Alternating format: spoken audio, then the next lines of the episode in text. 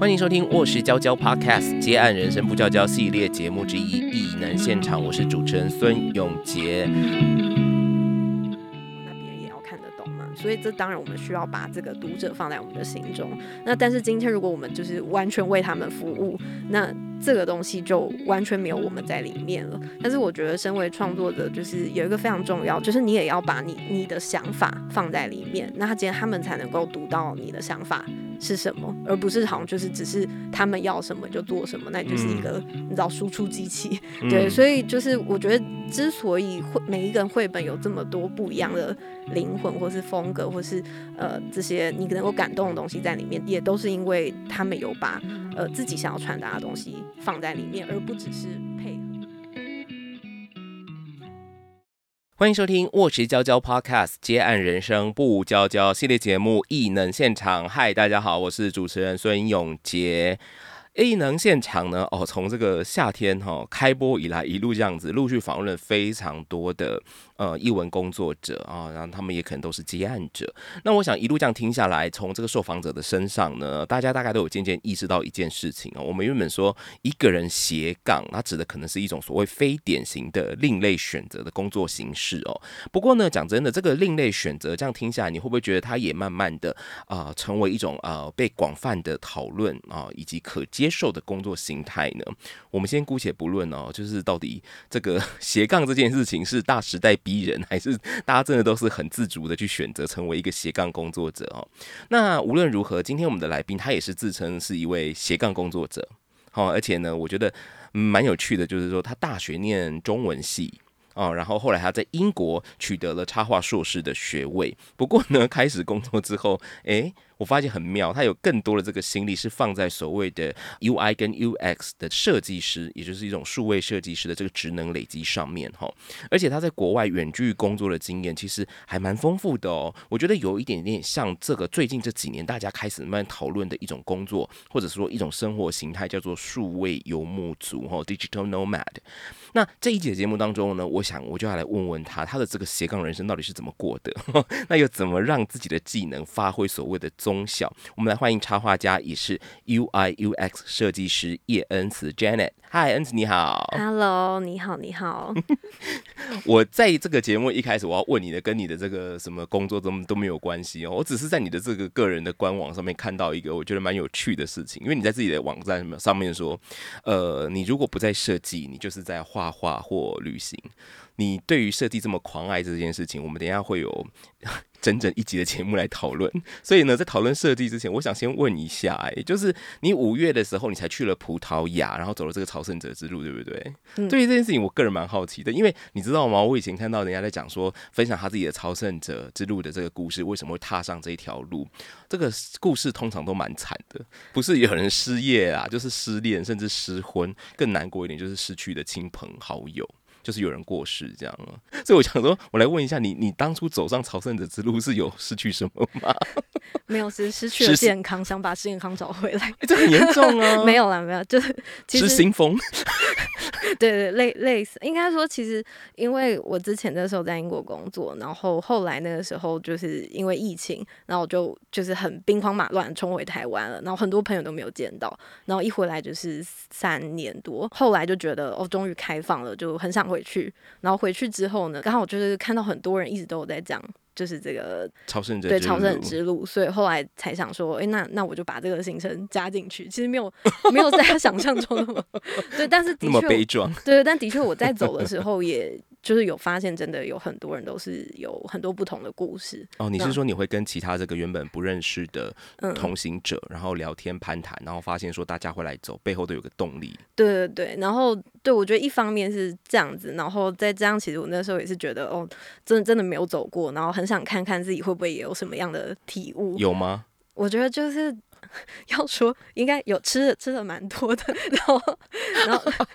对，然后但但我觉得有一些很有趣的体悟的确也有，我就走了一百公里，然后。呃，在中间其实就是一直走，一直走，一直走，每天走个七八个小时，然后的确就有每天在走到七八小时，嗯，对，就的确在这中间就有去回顾了一下自己就是过往的经验啊，或者什么的，对，然后再来另外的话，就是我自己也是觉得很有趣一点，是因为有时候我从一个镇走到另外一个镇，还是要查个 Google 嘛，然后就可能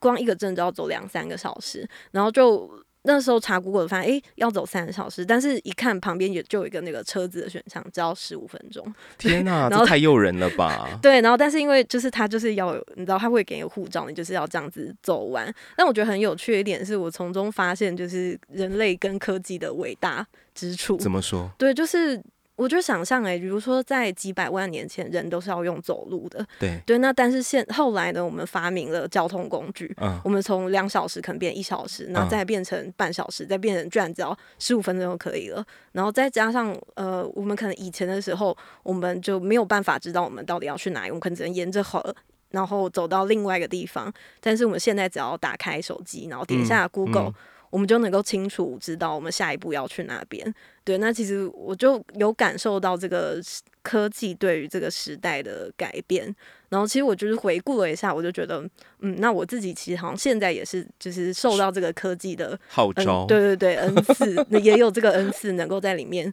就是有点像其中的一员一起去做这件事情。所以，我觉得这是一个很有趣的体悟吧。因为你会在个人的这个简简介上面说，你不是在做设计，就是在呃画画或者是旅行。那可见设计在你的人生排序里面，尤其你做的设计，这边指的设计，我猜应该是指数位设计吧，就是你现在在做的工作，UI 跟 UX。也就是说，呃，科技这件事情在你身上其实是很令你着迷的。它很像某一种，我讲了，我我话可能讲的重一点，它可能很像某一种信仰还是什么的，所以你就跟着他的这个指引，然后也展开你的枝芽，嗯，展开你自己枝芽的朝圣之路，这这种感觉，哦，可能可能有一点像，哎。对，我觉得就是应该说，因为我之前是中文系毕业的，然后其实之前也花了一阵子去探索到底自己想要做什么事情，然后真的就是有一天做到，就是有跟中文比较没关系吗？然后就是慢慢，然后有一天做到设，就是有一天刚好同事请我做设计，然后我那时候就想说，好了，那我来试试看。之前就只是喜欢画画，但他那时候是叫你做什么设计？哦，那时候因为我那时候是在一个呃，有点像授权音乐的公司上班，然后我可能就是。主要有就是帮他们写一些文案啊，专辑的文案。然后后来就是他就说，哎，那他们要做数位专辑，那个时候还没有什么这类的东西，就说那请我直接设计专辑封面，然后挑歌啊、文案这样。然后那时候就是在设计专辑封面的时候，我就感受到就是。天哪，这就是我想要的生活。对，然后就是从那个时候开始，我就决定，就是我这一辈子想要做设计。然后后来就是才慢慢把自己的方向，然后重心移到设计这一块来。对，嗯。不过呃，在这边我觉得有我在我我可能要跟大家稍微解释或说明一下，或者等一下请这个恩慈，应该是主要请你来帮大家解释一下哈。因为你刚刚讲的这个设计范畴，设计一张数位专辑的封面，这个其实是跟我们。理解的这种所谓比较相对古典的艺术设计，以及你现在正在从事的所谓数位设计，其实它的这个界限已经有点越来越模糊了。因为你做的并不是一张所谓实体专辑的封面，而是一张数位专辑。不过这个整体来说，它这个形式可能还是比较呃归属在所谓的平面设计或艺术设计。但你现在做的工作跟这个东西有关，但又不大一样。但是在进入呃讨论他们两个有什么不一样之前，我想先。呃，请你跟大家口头上稍微解释一下，到底什么是 UI，什么是 UX，好不好？虽然我觉得这两个名词也不是新名词。他们其实很早以前就就有了哦，教大家怎么使用，尤其是在进入工业时代，这个很多机器发明的时候，在教大家怎么使用机器的时候，哦，这个界面就是呃，你要让消费者用一台电视，那你要告诉他怎么操作嘛，那以及或者是用微波炉哦，这个界面的设计怎么样让消费者可以用最顺手的方式操作一台微波炉，这个其实都牵涉到所谓的这个消费者的体验跟消费者的这个界面的经验。哦，那可是进入了数位时代之后，诶，这个呃 UI 跟 UX 或者有人说 U 叉的这个体验，就又变了另外一个层次了，就可能它就是所谓数位工具的使用界面跟使用体验，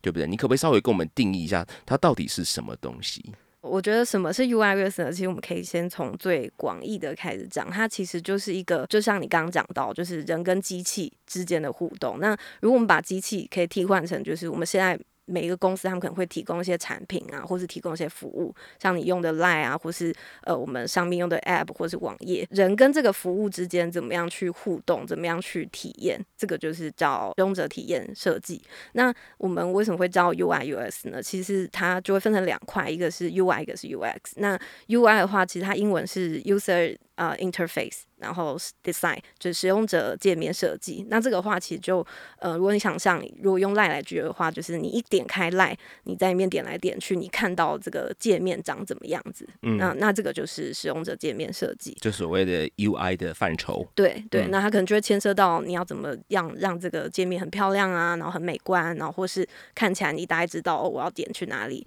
对，那这个就是 UI。那再来 US 的话呢，它就是 user experience design。就是使用者体验设计，嗯它牵涉就是呃比较像是，如果我们今天要在虾皮上买东西好了，那我今天点了购物车，然后点购物车要去结账，那我中间会经过很多个流程嘛，嗯那这个就是牵涉到流程跟整个体验设计，那它就是使用者体验。所以这样讲，可以说 UI 其实是 UX 的一环吗？嗯，我我应该会说，就是整个呃 UI 的设计，他们是两个互相。在一起了，他们比较像是也有 UI 也有 US，然后两个组在一起就是整整体的，就是 UI US 设计。太极阴阳的概念了哈，我我自己是有点没听懂啦哈，但是总而言之就是互为一体，但是也互相为呃为为一体两面这样的一个个概念是吗？对，我觉得有点，因为你知道吗？因为你刚才讲说界面的设计 UI 的设计哦，就比如说这个东西有没有办法设计师设计出一个 icon，就是呃指引的这个标识，那它有没有办法让使用者一眼就看出来说哦，这是要我点，或者是这个是要我往左滑往右滑？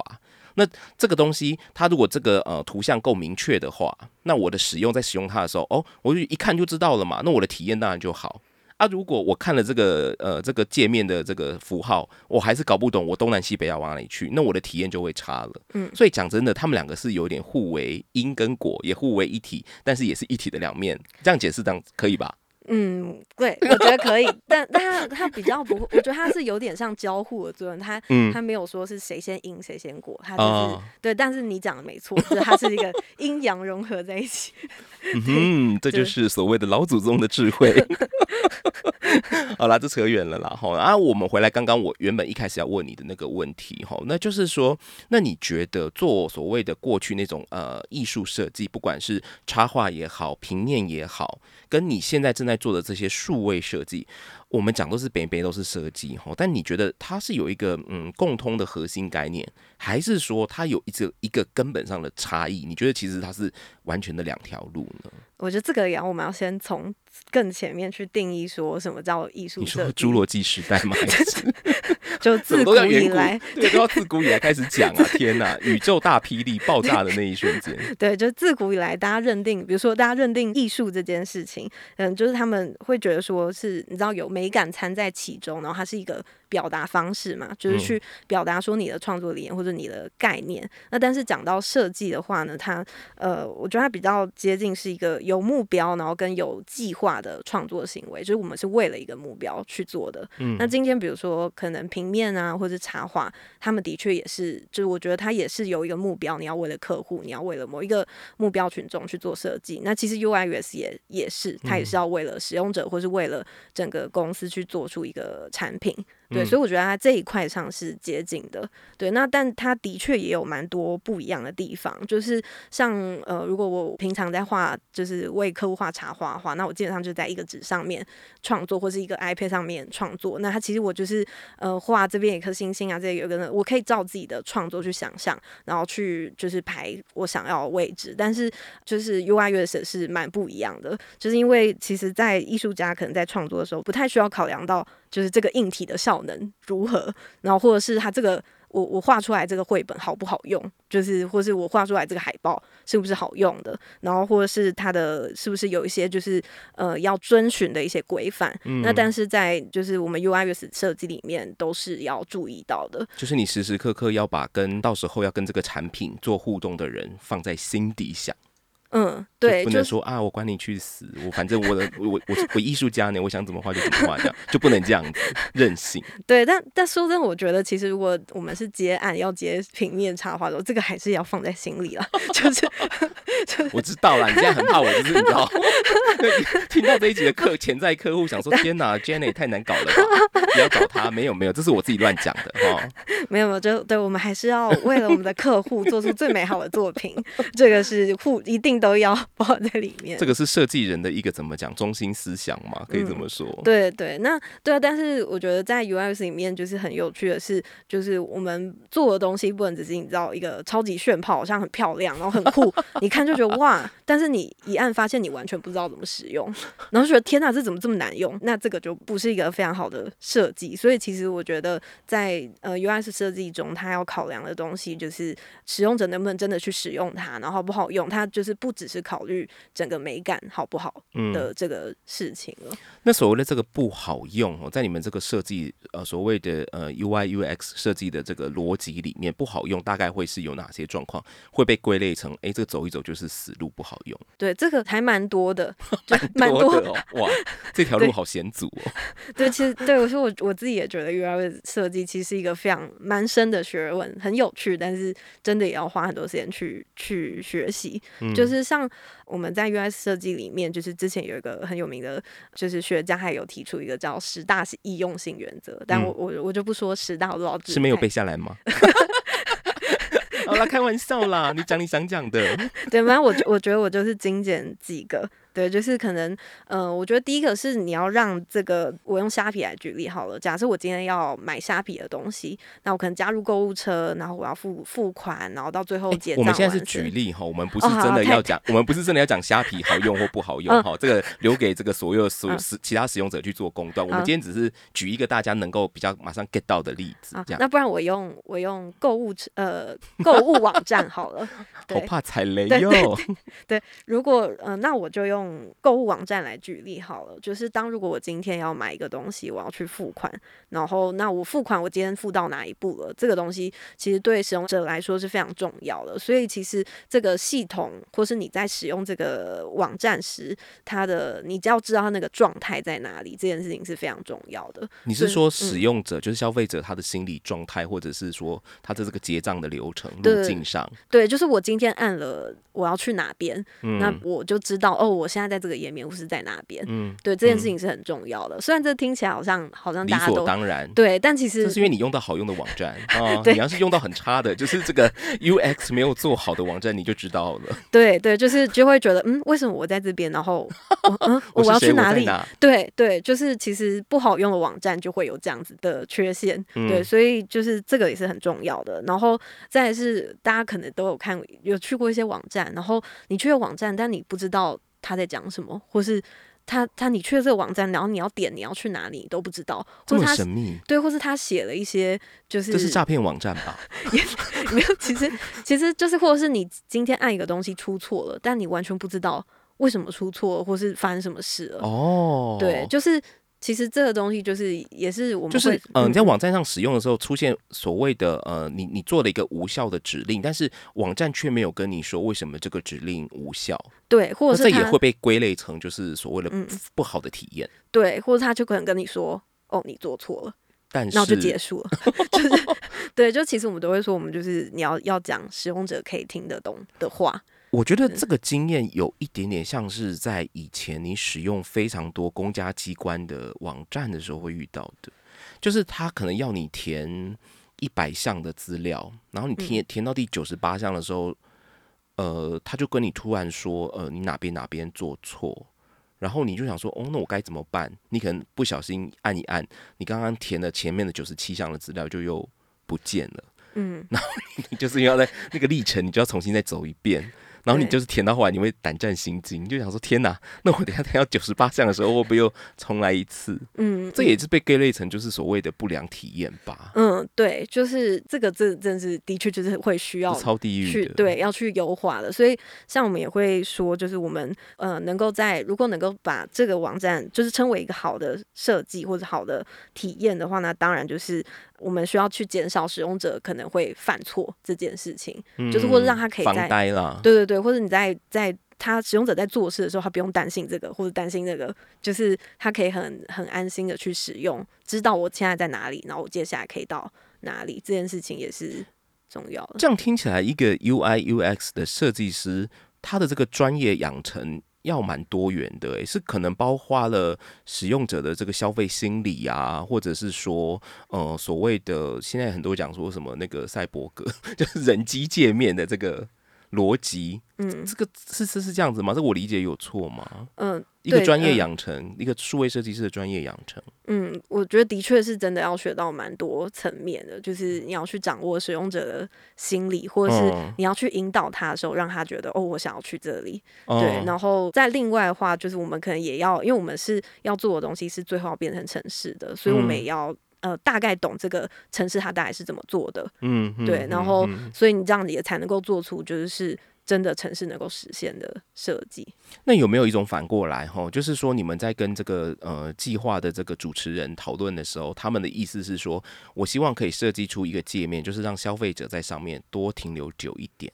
因为可能你太好用，就一二三，那消费者就结束就离开了。有没有反过来的？哦，有啊，有啊，就是也会有这种要求，对不对？对，也会有。因为像像比如说，我之前有做一些帮公安机关做线上的网站，那可能就是一个线上的体验，然后让你去体验说，呃，我这个故事啊内容，然后让你去吸收新知。那这个我们当然，我们最后看网站，就是希望它的就是每个顾客或者是使用者他在上面的停留时间很长，就越长越好，越 长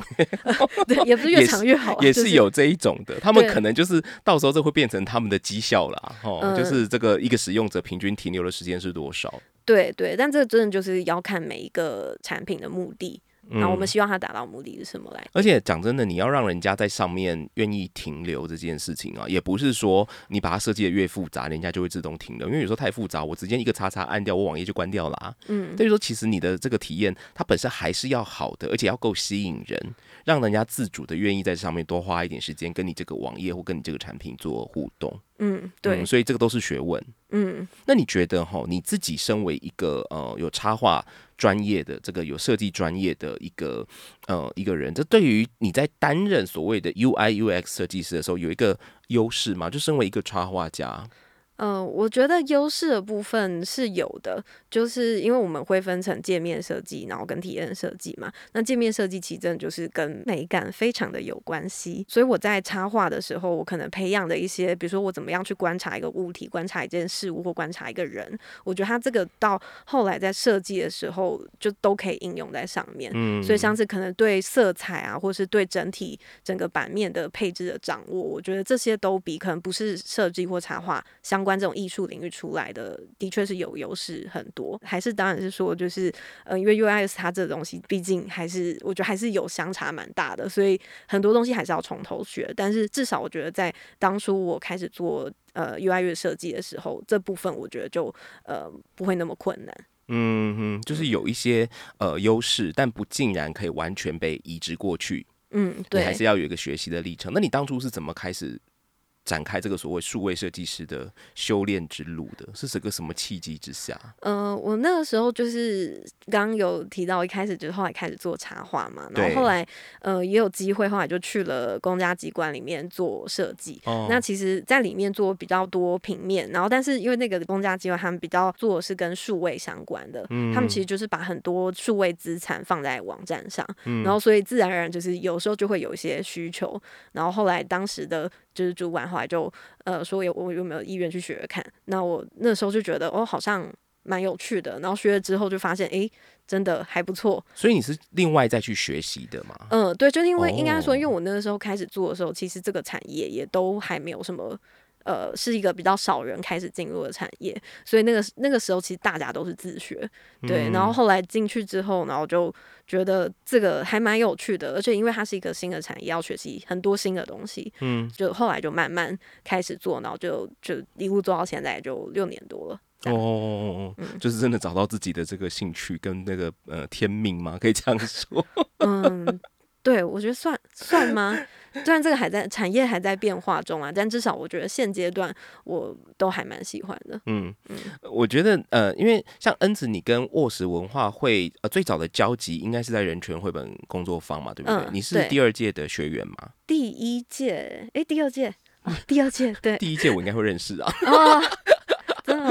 因为第一届我是工作人员啦，所以说你是第二届吧？嗯，然后我觉得你在你自己的网志里面提到一件我觉得蛮有趣的事，就是说你你那个时候有讲说，你觉得呃 UI 跟 UX 设计都要做使用者测试。然后这个跟人权绘本那个时候，呃，我们从第一届开始就有一个传统课程很像哦。我们那个时候是昵称它叫园游会，就是说，呃，每一组学员都会有一个课程是你要找来这个呃所谓绘本的读者。那这绘本读者就很多元啊，有可能是小朋友，有可能是学校老师、家长，或者是因为这个。主题的关系，所以也会有受难者前辈，然后他们就会一桌一桌的轮流的跟你呃这个创作者互动，然后他们会看你的这个草图，然后你会有一本这个呃已经做到几乎是七八成的作品书这样，然后他们就会就这个书来跟你回馈，你会说故事给他们听，他们会回馈给你这个图文的内容，他们有什么想法，然后你说这个不就是在做 UI UX 测试使用者测试吗？你可不可以跟我们讲一下这两者它到底是有什么关联，会让你这样？做联想啊，其实真的我觉得很有趣，这这真的是跟我们做的是几乎是一模一样的，就是因为像我们 UI 设计啊，因为它其实可能比如说会有。十页好几页，我们可能就是自己规划一个流程，把它设计出来嘛。但是你知道，我们自己自己规划是一回事，但是说真的，我们要面对很多不同的使用者，可能有些是老人，有些是小孩，有些是呃，就是中年人。那其实大家的习惯都不一样，所以我们在东西还没有完成，就像你刚刚讲，大概可能六七成或甚至五成的时候，我们一样会把他们找来做一个测试，请他们去点击说：“哎，你可不可以帮我完成一个任务？”那有些人可能就是点点，然后就嗯，我不知道现在在哪里，或是对，就是其实这个就是一个使用者测试，这其实就是跟你们呃，跟你刚刚讲的是一样的，就是我们真的时候在做绘本的时候，我们也是做到七八成都还没有，都还没有把全部东西画完，但是就请这些小朋友或是受难者或是呃读者，请他们来看说，嗯，能不能理解我想要传达的事情，或是你看的时候你感觉到什么？就是我我觉得这两个真的是。非常相近的，嗯嗯嗯嗯，因为这个呃，比如说在使用呃一个数位产品的界面的时候，每个人的数位工具的能力哦，跟他使用的情境。呃，都不太一样嘛，所以说你可能就是要去做这个测试，看看大家到底用的顺不顺手。不过这个地方你刚刚其实也有提到一点点啦，吼，就是说作为一个数位产品，因为你是产品，你要跟其他人做互动，所以你必须把呃所谓的他者实时放在心中。可是当你成为一个创作者的时候，你在画一幅插画或者画一本绘本的时候，你觉得把你的受众时时刻刻放在心里，这件事情是有必要的吗？嗯，我觉得这件事情有必要，但也没有。完全必要，对，就是应该说，我们今天画一个绘本或者做一做一本书，我们当然是要知道我们传达是什么，那别人也要看得懂嘛。所以这当然我们需要把这个读者放在我们的心中。那但是今天如果我们就是完全为他们服务，那这个东西就完全没有我们在里面了。但是我觉得，身为创作者，就是有一个非常重要，就是你也要把你你的想法放在里面，那今天他们才能够读到你的想法。是什么，而不是好像就是只是他们要什么就做什么，那就是一个你知道输出机器。对，所以就是我觉得，之所以绘每一个人绘本有这么多不一样的灵魂，或是风格，或是呃这些你能够感动的东西在里面，也都是因为他们有把呃自己想要传达的东西放在里面，而不只是配合这些呃使用者或者是这些读者这样。那当你做了像你那个时候画了一个绘本之后。以及你现在设计过这么多的呃，不管是呃官网啦，或者是线上展览啦，然后甚至于是很多区什么区块链交易平台，或者听起来就很哈扣。你这些作品，呃，当使用者或者是当你的读者给你的回馈的时候，你觉得那个如果是正面，我们先都先讲出正面回馈哈，那个你说到那个回馈的时候，那个感动是你觉得是一样的吗？我很好奇，就是嗯。你的绘本打动了一些人的心，或者是大家称赞你说：“哦，你这个官网好用呢。”你觉得那个在你心里面产生的化学反应是什么？是一样的东西吗？我其实觉得是一样的。我刚认真想了一下，就是我觉得，因为那都是有我就是有自己在里面做出来的作品。那但但当然的确有不太一样的地方是，就是今天可能绘本可能就是我或是我跟我的就是携手一起做出来，那可能是我们两个人一起做出来的东西。那但是但是。如果是数位产品的话，那可能是我，然后跟 PM，然后跟工程师，就是一起做出来的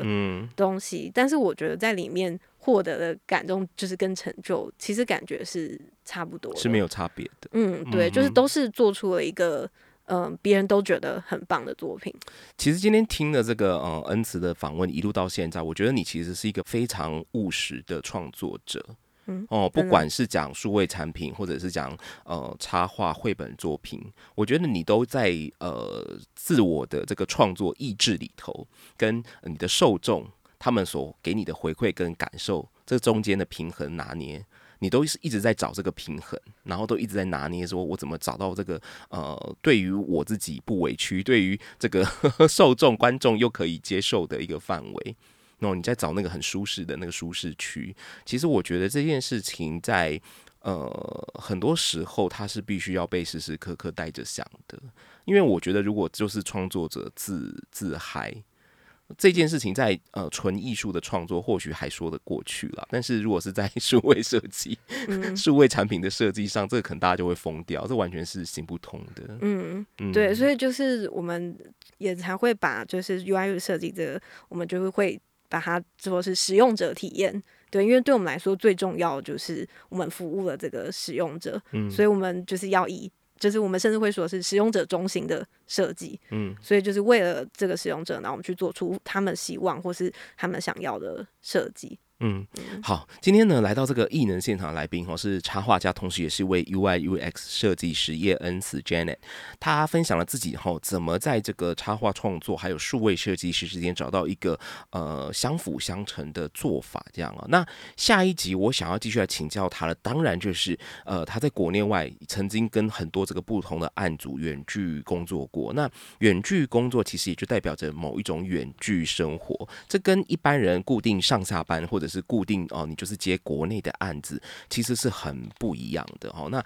到底哪里不一样呢？以及你怎么把这件事情给做好？远距的设计生活，远距工作的设计师这个身份给做好。我们下一集就继续来请教恩慈，再次谢谢你。嗯，谢谢。好的，那如果呢你想更认识沃实文化和旗下我们的这个教育品牌沃实教教有哪些资源可以陪你度过哦，在译文工作者这个生活的 很多艰困的时刻的话呢，那这节目资讯栏就。有有我们的脸书、IG 还有官网，欢迎大家按赞、追踪、留言。那当然，如果你想跟我们互动的话，也欢迎你填写我们的这个呃听众问卷哦。那这个听众许愿池最近是有比较干了，欢迎大家踊跃来函，好不好？告诉我们你对于节目的想法跟建议。那艺能现场，我们每周三更新，下一集节目再见，拜拜。